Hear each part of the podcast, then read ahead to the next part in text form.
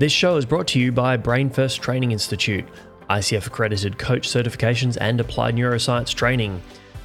To become a brain based coach, get certified in applied neuroscience, and stay up to date with what's happening in the world of applied neuroscience and coaching, join our Brain First community over at brainfirsttraininginstitute.com.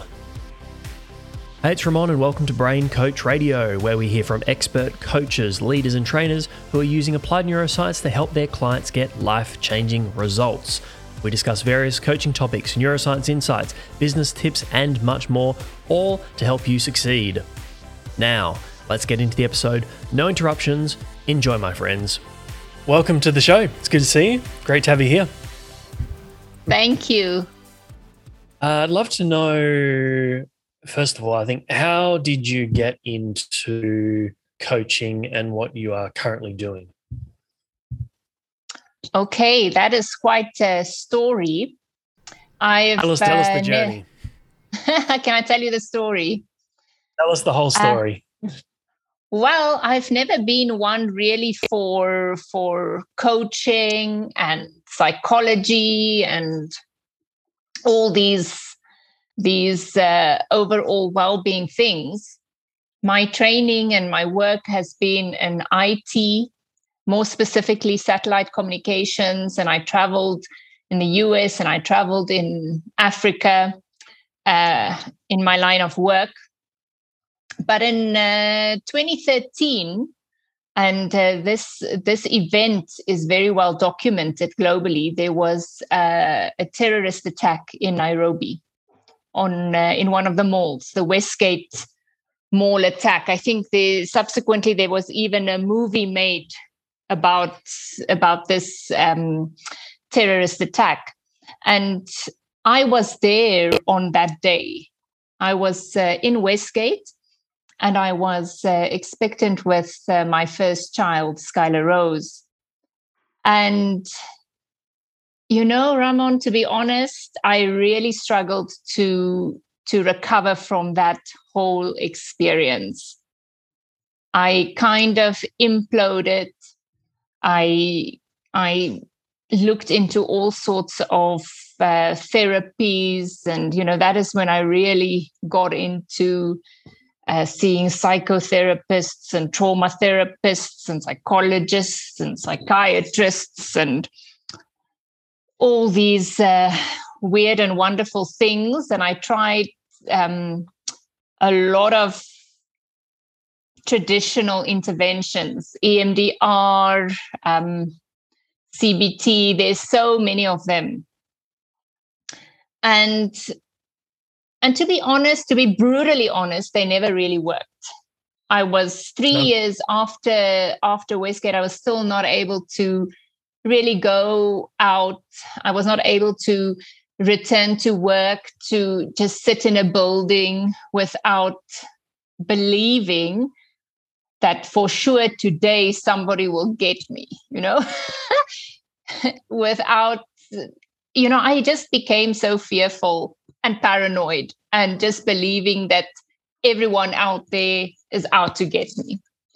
Until i met um, now my my my business partner paul boyle and learning his method of processing trauma and it was really nothing short of, and many people say that uh, his method is truly miraculous. Because in the five days that I spent with him, I learned more about myself and how this experience, and not just that experience, but also a series of other experiences affected me. And after this uh, workshop, and working with Paul, I was able to go back to work, but I no longer had job satisfaction. I was like, what did you do to me and how did you do it? And I want to learn how to do it.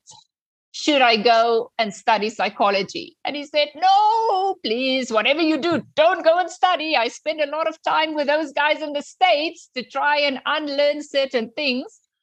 But I started. I started doing coaching courses. I started doing short courses through Stanford, you know, because you do need to know some elements of psychology and you do need to know some elements of of the body and the anatomy and uh, because his approach is holistic and that is actually how i found you because there is a big part in in what happens in our brain when it comes to trauma so mm. my work as a coach and i'm a i'm a trauma processing coach is to help people in a non-invasive way holistic way to understand what this trauma has done to them and how to process it and that is that is how i came uh, to to know you because of neuroscience. And it has really been a very enlightening course for me. And i use i use um,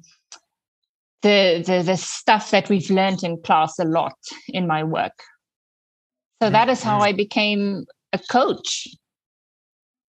Yeah wow. Really? Yeah.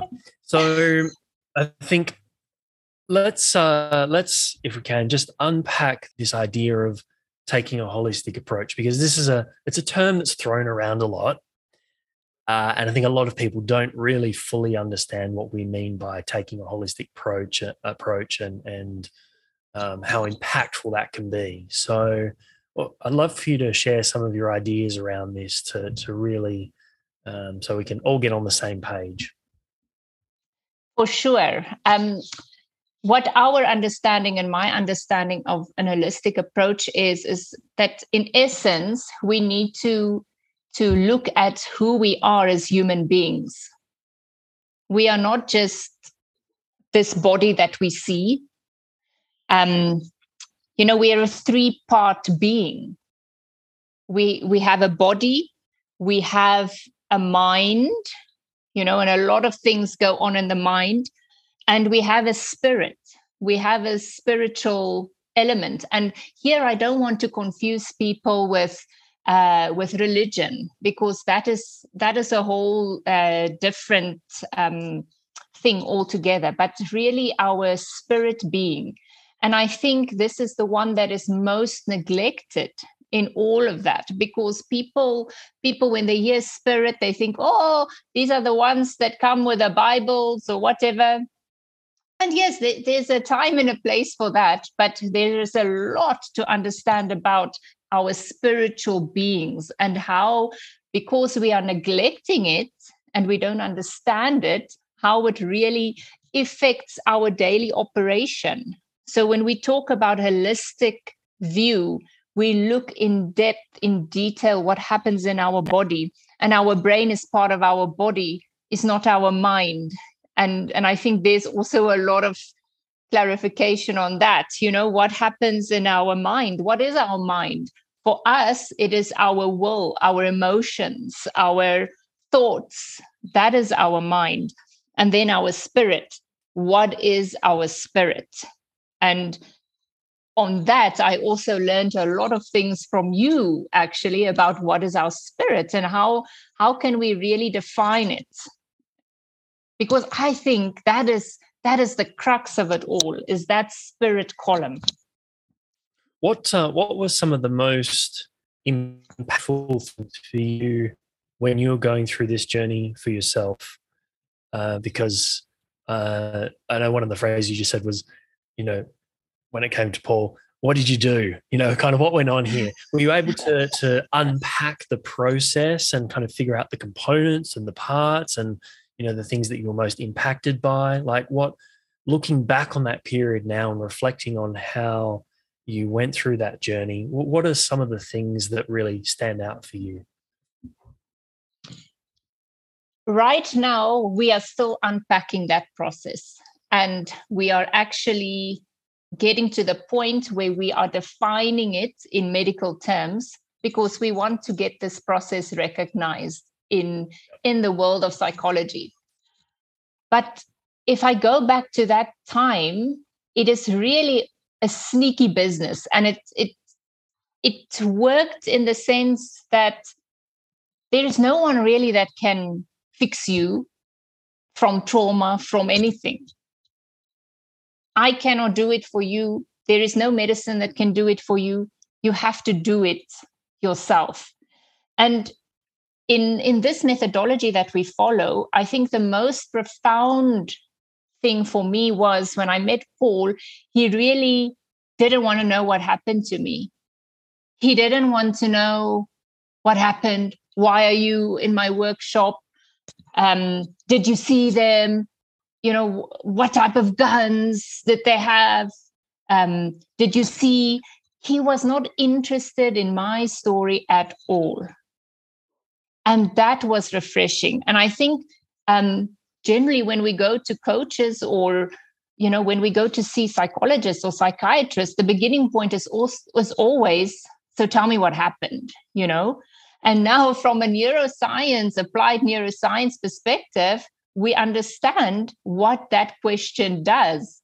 It brings everything back to life. And it's like you are right there hiding under the table again you know? And i think for a lot of my therapy that is exactly what happened to me. I was stuck in the basement of the mall for 3 years because i could never get past the holistic effect. I could never get past what was happening in my body what was happening in my brain in that moment of therapy.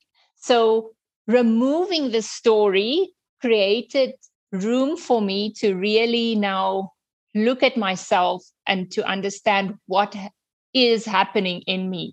And that is that is what he does. He he teaches you he shows you exactly what happens in your body exactly what happens in your thoughts exactly where you are getting stuck.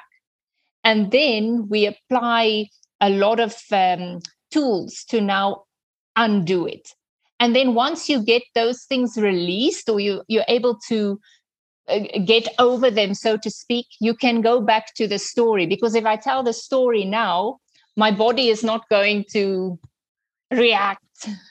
My my lazy brain is not going to say oh you better uh, fight or flight you know because they are just there outside the window I'm able to take control of my body. I'm able to take control of my thoughts about these uh, issues, and I'm able to process it.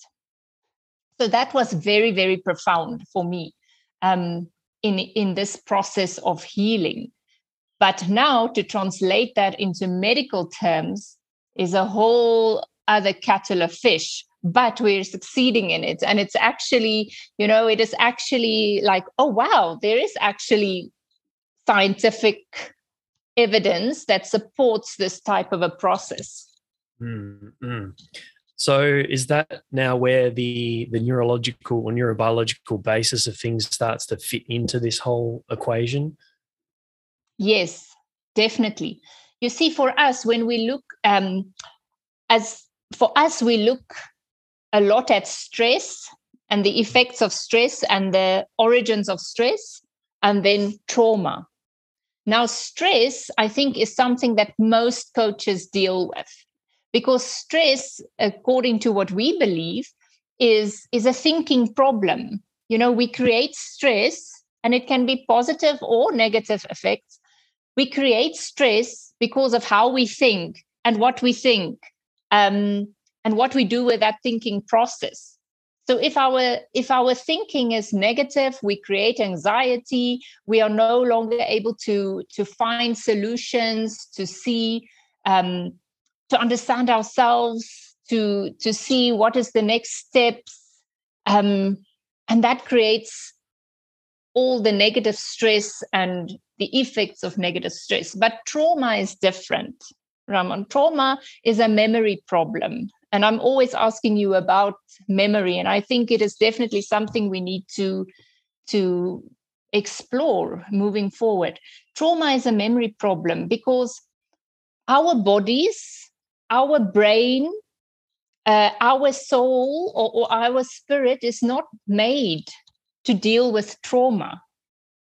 So, what happens with that trauma memory, with that experience, our brain cannot process it. So it breaks it up into little pieces and it puts it wherever it can find a space in your knee, in your back, in your digestive system, So, and, and it lives, it continues living through our senses.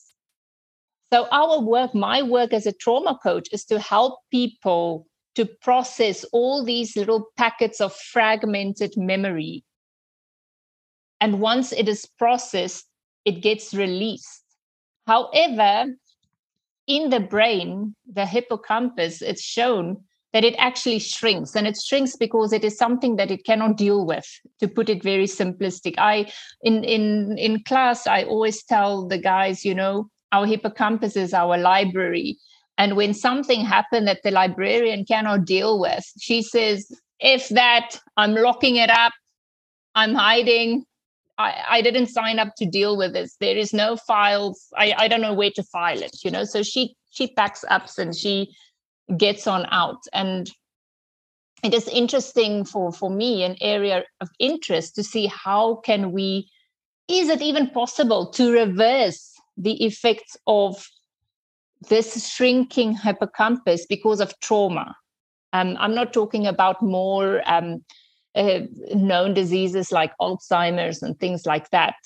Um, but specifically on trauma, is it possible to, to get some parts of, of a good operational functioning memory back? And mm. I think the answer to that is yes, if we look at a holistic approach through exercise and diet, what we do in our bodies, um, but yeah, it is it is it is very very interesting. Yeah, yeah. When you were talking before and first introduced the idea of uh, memory, it's um it's deeply encoded, right, in our nervous system. It's not just like oh, you know, the type of memory where uh, like I'm I'm going to recall what I had for lunch when we went out last week, or even you know, um, a, birthday that I celebrated a few years ago. Like it's deeply encoded into parts of our nervous system that it otherwise, that other memories otherwise wouldn't be as well. So, like it, yes. it needs to be, as you say, treated quite differently. Uh, and then, of course, there's the relationship between that trauma and stress. And, and maybe you want to talk a little bit about that, and particularly when it comes to the holistic approach. And of course, you know, when we haven't had a good night's sleep, we're jacked up on caffeine, our levels of arousal, arousal are going to go up, which of course that is going to impact how we are processing, I mean, everything in life, but trauma as well, I would imagine. So what um what, what have you discovered about the relationship between trauma and just let's say, you know, everyday stress um, and, and the forms that that come in? If you, in my opinion, if you are somebody that um, is suffering from uh, unprocessed trauma. And the thing is, people are not even aware that they are. Mm. People are not even aware that they are. People live their lives thinking, oh, well, I am just naturally, for lack of a better word, an asshole. You know, so the rest of you guys suck it up. This is who I am. But is it really? You know, a lot of who we are today is as a result of something that happened in your childhood you know? It, and it can be something simple like um, uh, when you were two years old how your mom or dad spoke to you to eat your food. And just all that drama around that because i don't want to eat i definitely don't want to eat the broccoli you know? And that can cause even in a two year old some sort of trauma responses or mm. stress responses you know depending on on on the severity and for each one of us how that how our perception of that severity is will be different right? It will be different. So people go around living their lives not even knowing that that that is not supposed to be how you should live. That is not supposed to be how you should behave or your attitude shouldn't just be like that because because you feel or you think this is who I am. No, there is things that have people operate in this fight flight mode and it has become normal. They have we, we have somehow normalized it. And this is and this is a very interesting area to to see how people live a normal life, but it is a trauma life. So it is it is more difficult for for those guys. People who do not have a experience uh, of trauma, yes, they they are operational in like highly stress distressed modes and it is somewhat easier to help them because it's easier for their brain to switch from a positive from a negative to a positive effect it's easier for them to imagine um, how things can possibly be three months from now. It's easier for them to um, to just to just uh, constructively work through through their issues. With a person who has a history of trauma there's like a double layer that you have to break through first. And we often know that because and we pick it up because sometimes people, when it when it is impossible for somebody to start imagining something different for themselves it tells me that maybe there is something that is prohibiting them from doing that because a normal healthy person should be able to imagine something a bit more easier they should be able to develop new habits and stick to them easier than somebody who, who is also fighting with these effects of trauma mm, mm. and you see that with some uh, you know whether it's people we talk to friends acquaintances or, or coachees that even something quite simple like you know imagining a, a, a different a slightly different future for themselves.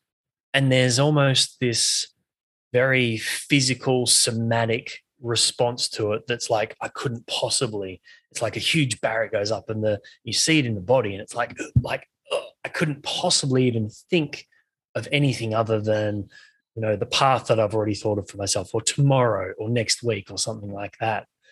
Um, yes and so i think that's that's one real indicator of like okay geez ooh, okay um, maybe that's too big a leap or maybe that's an indicator yeah. that there's something going on here like what yes. um I'm, I'm super curious to know actually what if you if you don't mind talking about this uh, what are some of the things that people come to you for like what are some of the the trauma cases or what are some of the things that they're bringing to you uh, uh, are you able to talk about that yes i can i can definitely share some some themes um, mm. a lot of people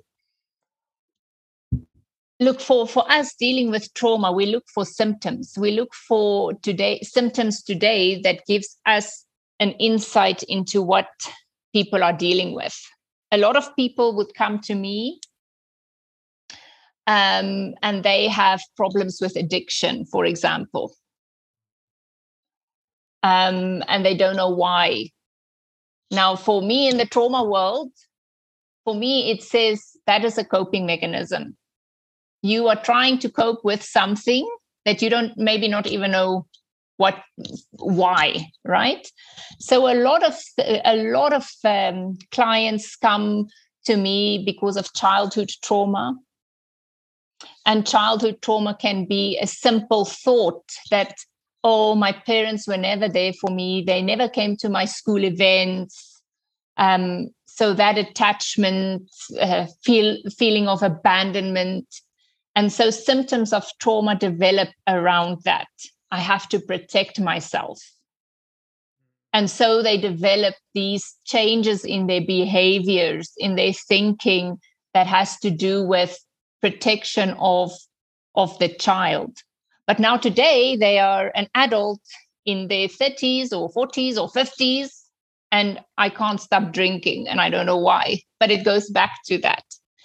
So a lot of childhood uh, um, trauma a lot of sexual assault. Um, as a company, we work in uh, war areas, so we do work a lot with communities that that that live in war, that live through war, and then we also have more clear cut. Um, I don't want to call it cases, but for example, when we work with police force or uh, you know uh, first responders so to speak Um, these are people that we know without a doubt are exposed to vicarious trauma, secondary trauma on a daily basis. And we help them to, to create, first of all, the awareness and how to, to um, protect yourself from that, i.e., increase your resilience. So it is it is not always I've been in a terrorist attack. Sometimes it is that uh, just because of the part of the world we live in. But oftentimes it goes back to misunderstood. It could be a reality, a misunderstood reality, or a, a perception from when we were children. And people start living in that self protection mode throughout their adult life. And unfortunately, we pick up negative coping mechanisms. Um, and our brain, as you know, constantly seeks that. Um, it seeks that. Uh, what is it called? Um, stimulants. It, it it it seeks that stimulation. You know, to kind of numb to numb all of it. You know, and it is not just drugs or alcohol. There's so many habits and coping mechanisms out there. Shopping, you know, how many of us we just shop? Isn't it so nice? we Anything shop. Change our state, basically, from the state that I'm currently in, which may make me more sensitive to reliving some things that I really don't want to relive. So, how can I change my state to something yes. other than where I currently am? you know? Oh, yes, exactly. Playing games on your phone. Hmm? And yeah. um, so and i mean if if we look at just these negative coping mechanisms i mean what is that what are they if we were to really simplify it they are just distractions right they are everything is just distracting us from from um taking us away from what we pay attention to and as a result of what we pay attention to what is our awareness level right and I believe these two, what we pay attention to, what is our awareness, these are the, the, the building blocks of our spirituality column. But we we are so focused on our distractions or our coping mechanisms that we don't have time even to to know what do we pay attention to when i ask somebody that question it is like I'm speaking in a foreign language to them. They don't even sometimes understand what I mean, you know? Mm. And I mean, I deal with cases of um, uh, executives in corporates, you know, where, where the levels of stress is so high. And I think globally now there's a whole movement of burnout. There's a whole movement of people are burnt out. Why is that happening? in the US, we, we read 20 million plus people refuse to go back to the office. Why is that happening? Why is that happening? And I believe the answer lies with attention and awareness vis a vis all our distractions, our coping mechanisms, you know? And we also see it in the youth. Our youth the young people are giving up. Why must I do math? What is it going to help me? If hmm. I'm studying, if I'm studying IT, um, you know, I, I, I, for example, a case that I can share, uh, incredibly gifted young man. He's doing two degrees simultaneously in uh, ICT, computer science, and um, and physics. So this tells me that this is not somebody that um, is intellectually challenged, right? But instead of the focus being completing my two degrees, we are spending time looking at uh, what possible jobs I can get. So he's spending a lot of time Googling uh, job adverts and he's like, but they all ask for two years work experience with um, I don't know, for purposes of conversation, let's say it is a $30,000 annual package. I can't work for that, but I don't even have the two year work experience. I'm just going to give up. I'm just going to give up.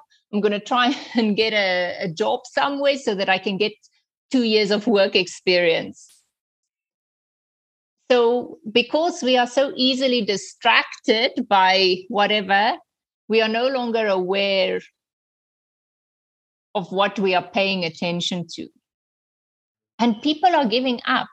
People are giving up. We, this is this is a, a, a incredibly talented twenty uh, odd year young man. But what about people that is nearing now um, retirement in in big organizations like the UN? They are many. They want to give up. They want to give up. So and, and these are things that that that is as a result of our spiritual columns not being very well developed. And atten- it's funny you know attention and awareness have so much power to fundamentally change the way we experience life. And even if we if we even if we go to the mindfulness experiments, even brief mindfulness experiments. Yes. Like just shifting the way that we use our attention for even, I mean, some of these experiments are done with 20 minute sessions, as an example.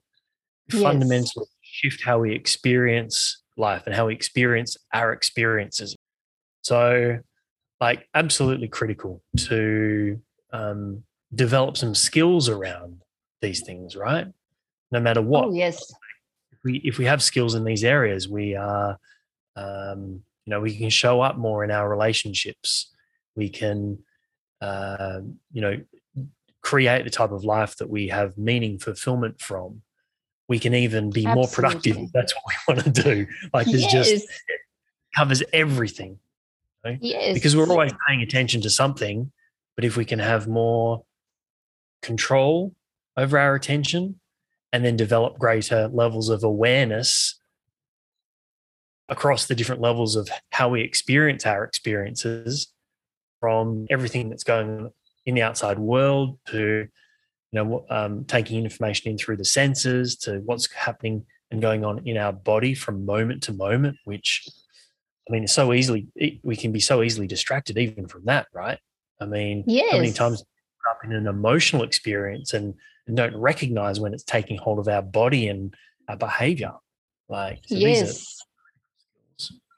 It, they, and that is exactly what they are. It is critical skills. It is life skills that we've all been born with, right? But because of our uh, negative experiences in life, we kind of put, um, you know, when you when you see these old movies and they cover the the furniture with these big um, sheets you know mm-hmm.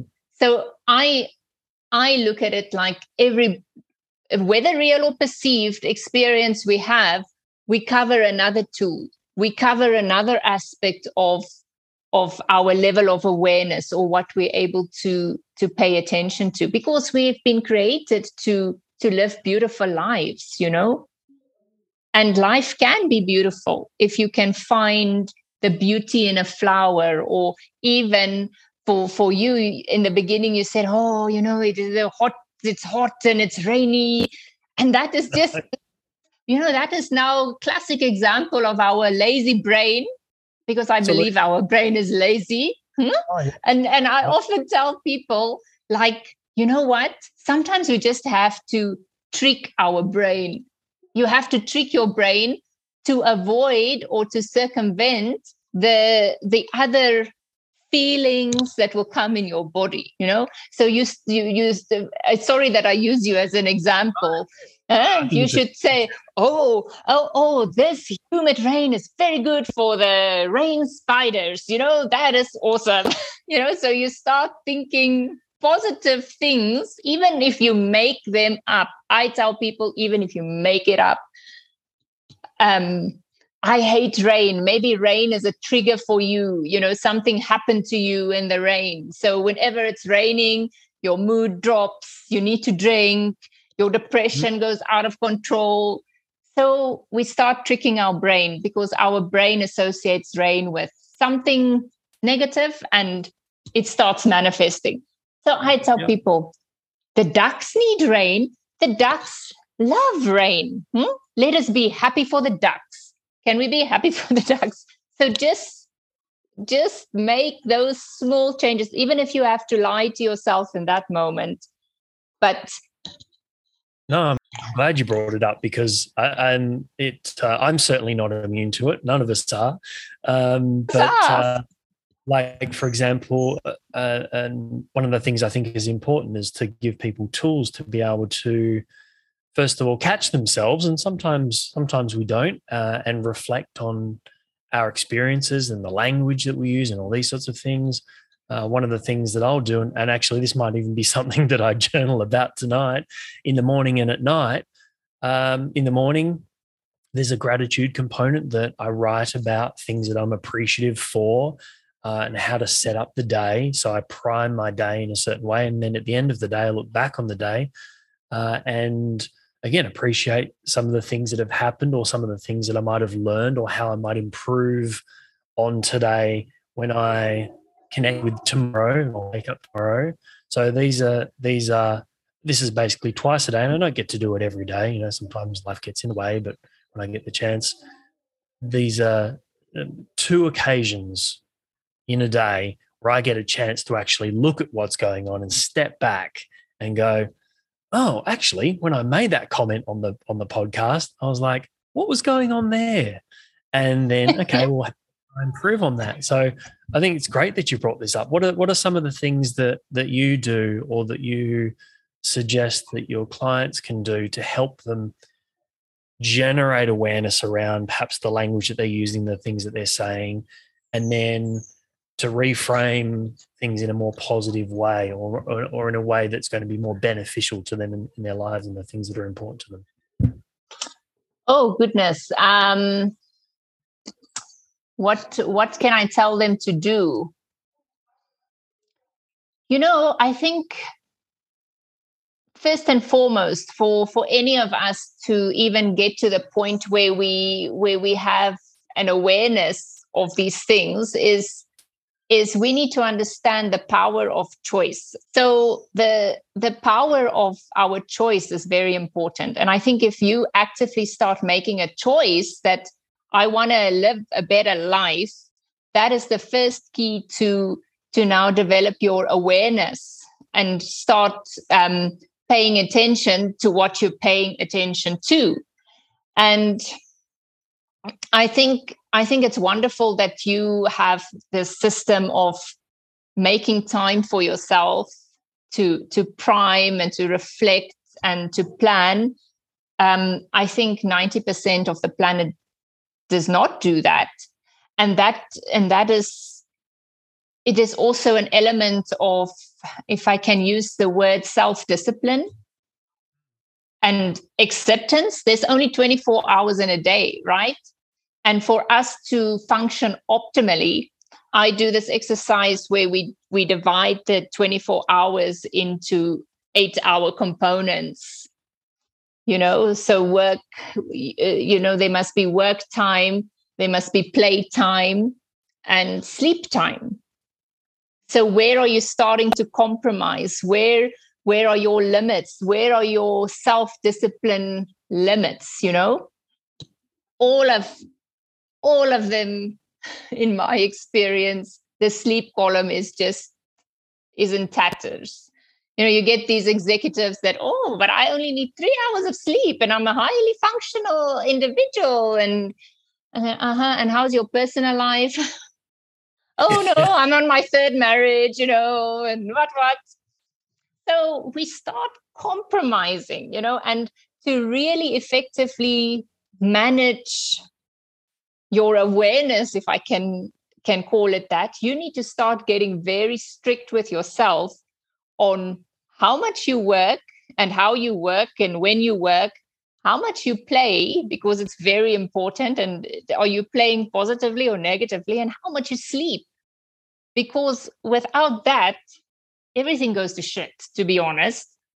Yeah. and and that's the one we we do the least you know gratitude such a beautiful thing.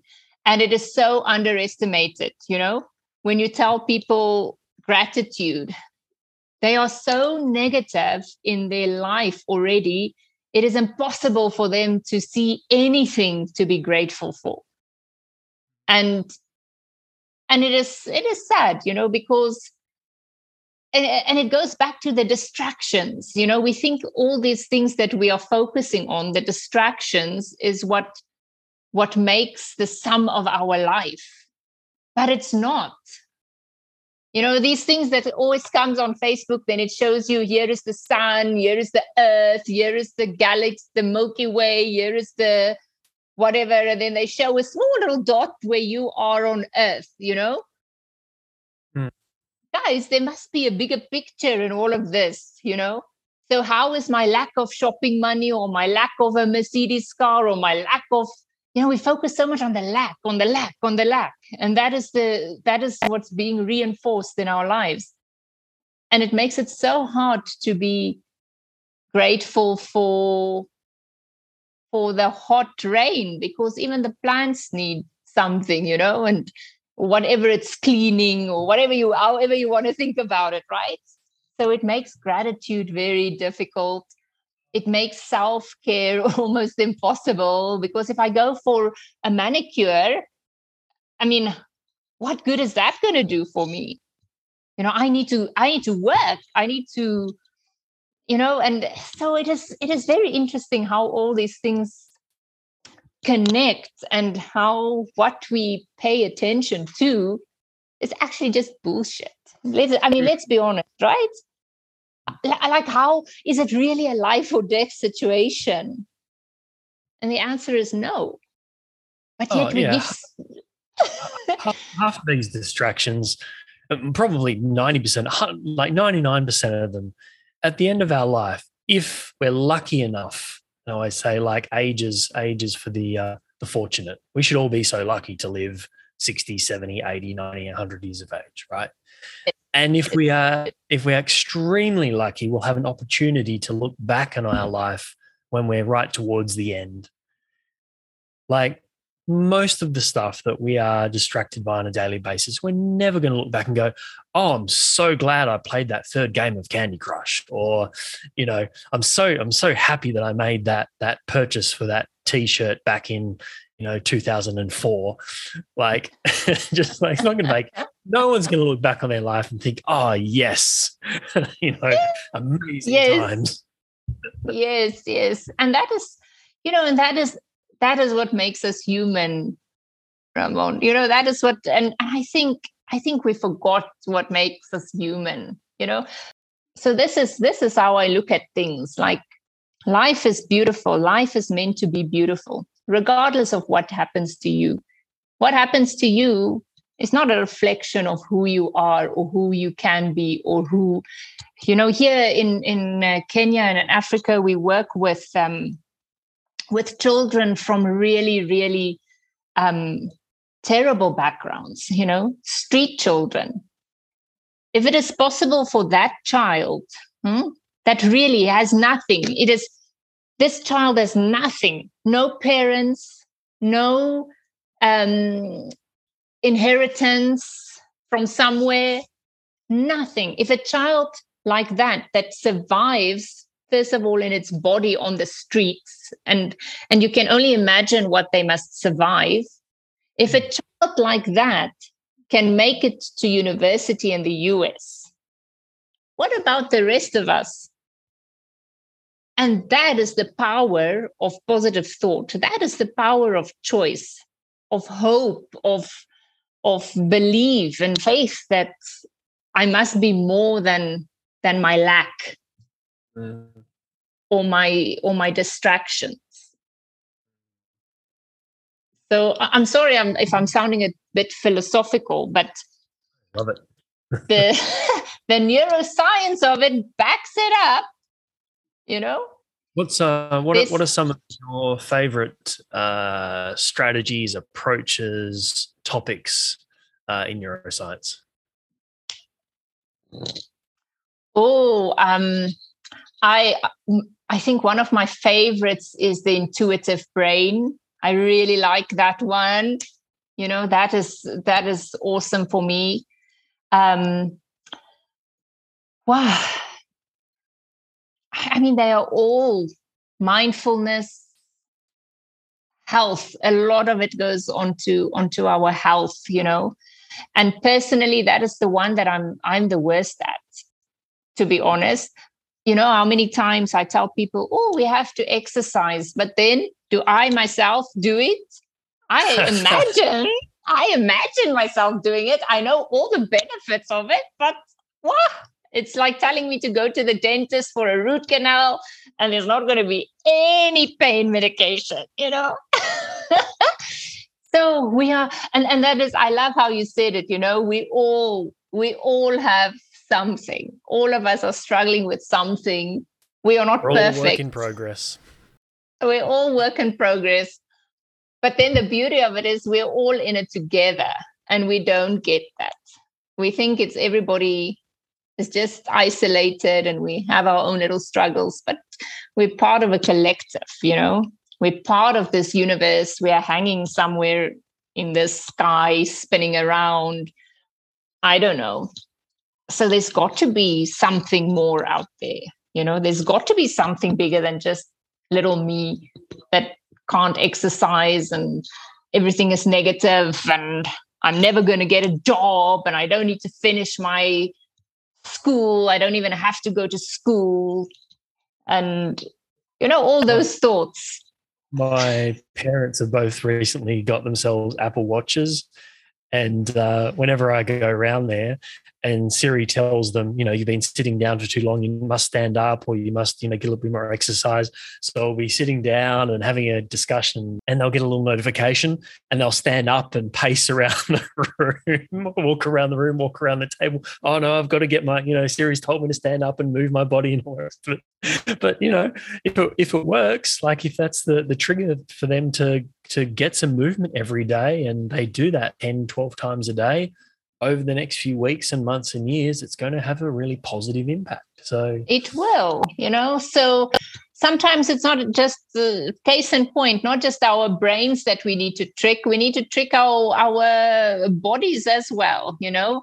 And if the if if it means I need to get an Apple Watch to do it, then I need to get an Apple Watch to do it. You know, sometimes we need we sometimes our self discipline is not Uh, my self discipline in in sleep for example i would say i do not compromise on that you know okay. yes there, there there are there are times that you you need to get stuff done and it's exciting stuff but once that wave has passed it has passed you know so i think each one of us has stronger self wills or self disciplines in, in different things. I think yours is like highly developed in exercise, right?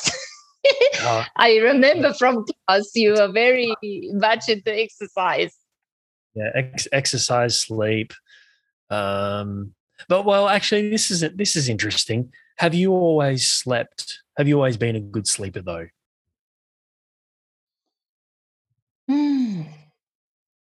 Through periods of my life yes. The times when i really suffered from a lot of nightmares and things like that no. If i was to ask my mom she would say as a baby i was the worst sleeper ever. Mm. i never used to sleep as a baby. But but now i do value my sleep and i do know if i've if i've not slept enough i'm very aware that i feel off I've got brain fog. I everything is just bad. And I see it in the kids as well, you know.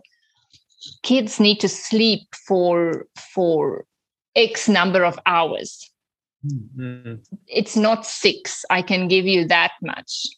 They need to sleep for a lot more.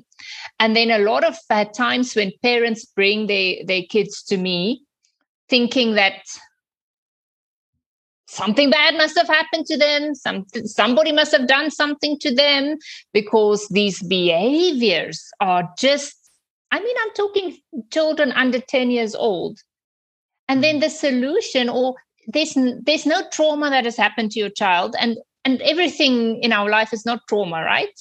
That is also the flip mm. side of the coin. Not everything is trauma.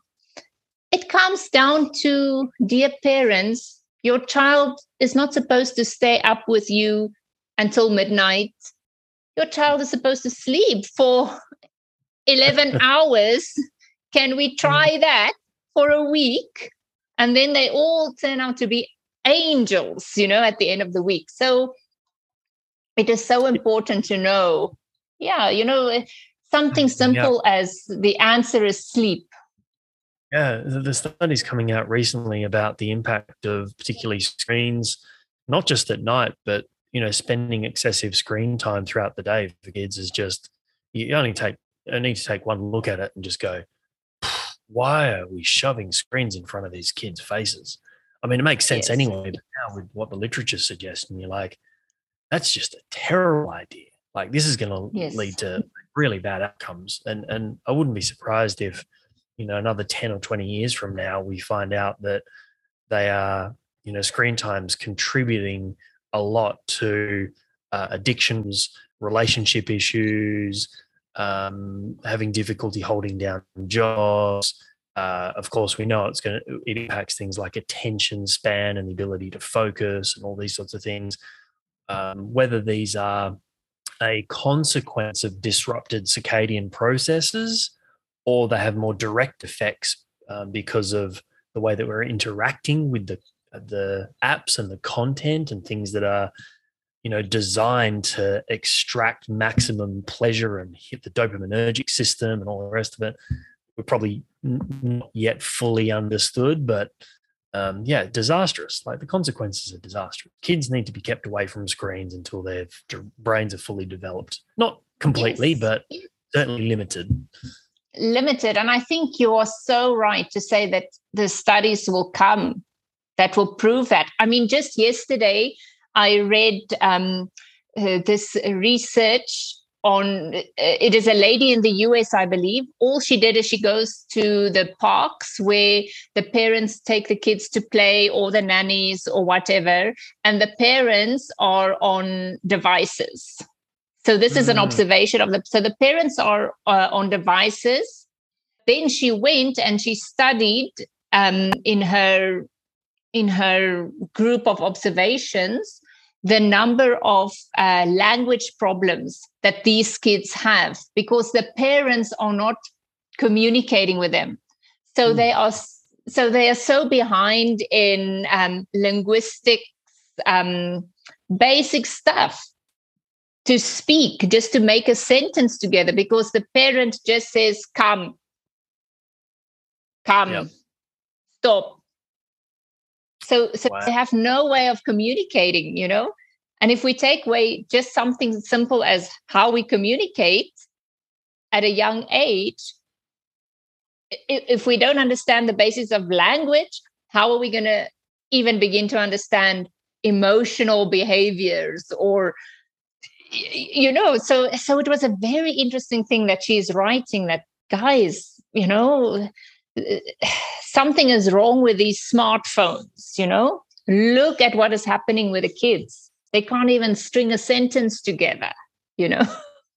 Yeah. and so it is something simple like that something simple like that and it and, and, that has now nothing to do with trauma you know? But then the parents take the kids to the the counselors. Oh, my child does not speak. Something bad must have happened. And but you see now that's, that's this whole vicious cycle of taking the kids at four oh they've got delayed uh, speech. So it means that uh, we need to put them on these type of a tablets or uh, or the kids because they are frustrated because mommy or daddy or my caregiver is not you know so frustration um, comes out in hyperactivity and oh oh it must be the adhd let's give them these tablets you know? And it's got nothing to do with that. It's got to do with the bloody attention of the parents what they are paying attention to. Mm. so so it is uh, yeah not everything is trauma not everything is the big bad monster but it is about attention i think mm-hmm. what um being mindful of time here what what are your okay. what are your final thoughts around the future of this field trauma and, and trauma processing i think it is an exciting time. I think i think if um if if if only even as an organization we succeed in creating awareness about how we are living and how we should be living. Just the difference in that. And and we do that in a fun way not in a here's the tissue box and you know if if we bring the awareness back into what it means to be be human I think then that that is awesome. You know, all the coaches out there, I think all of us globally, whether you're a coach or a therapist, you know, if you can help somebody just to and, and I mean, you say it always in class what's the smallest possible step you can do or you can take to just become a better you, you know? Let's forget about trying to change the world or anybody out there but what is the smallest possible step you can take just to to learn about yourself who you are? Why are you the way you are? Is that supposed to be who you are what's the smallest smallest possible step just to to ask yourself that question and i think if if if every human being on the planet can just honestly ask themselves that, the world will already be a better place or become a better place. Beautifully said. Where's the where's the, the people um best place for people to connect with you online? Online, yes, online, our website, um, albain.institute.org, A L B A I N institute.org and uh, we also have a, a facebook page. Uh, get in touch you know it is all about sharing uh, our experiences. Love it. Thank you very much for being on the show. Uh, thank you. Thank mm. you ramon for remembering me that's it for this episode. If you want to support the show, make sure to subscribe, leave a five star review, and then head over to brainfirsttraininginstitute.com to join our community of coaches. And for resources and products to help you upgrade your brain and life, including interviews with leading neuroscientists and health and high performance experts, go to mybrainfirst.com. Thanks for tuning in. Talk to you soon.